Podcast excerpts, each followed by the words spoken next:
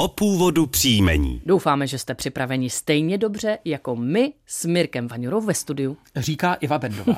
A jdeme na první dotaz dnešního seriálu. Dobrý den, chtěla bych vědět, jaký je původ našeho rodného příjmení Profota. Vyskytlo se v 17. století na Strážnicku. Děkuji, Miloslava Novotná. tak příjmení Profota je s otazníkem. V Němčině nacházíme podobné příjmení Proft, které se vykládá z místního jména obcí Profen ve Slesku a také v Sasku Anhalsku. Původní nositel jména odtud mohl pocházet.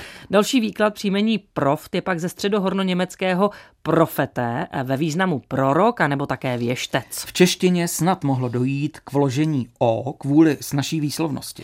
Nejvíce nositelů příjmení profota profotová u nás žije v Kijově, no a celkem jich napočítáme pakli, že bychom tak činili 84. Právě z oblasti Valašska máme též doloženo nářeční sloveso profentit. Profentovat, eh, to je dělati eh, přednějším.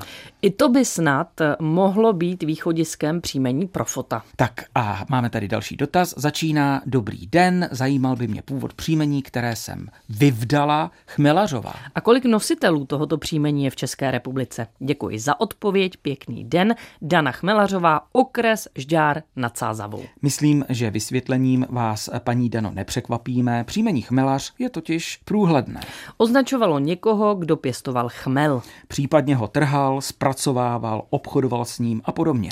Přímý, tedy předchůdce příjmení v podobě chmelíř, máme doloženo už z roku 1497. A v současnosti toto příjmení nosí 1266 mužů, 1391 žen, používá samozřejmě přechýlené chmelařová. No a touto informací dnešní pátrání po původu vašich příjmení ukončíme. Poslouchejte dál Česko jako na dlani a mějte hezký den.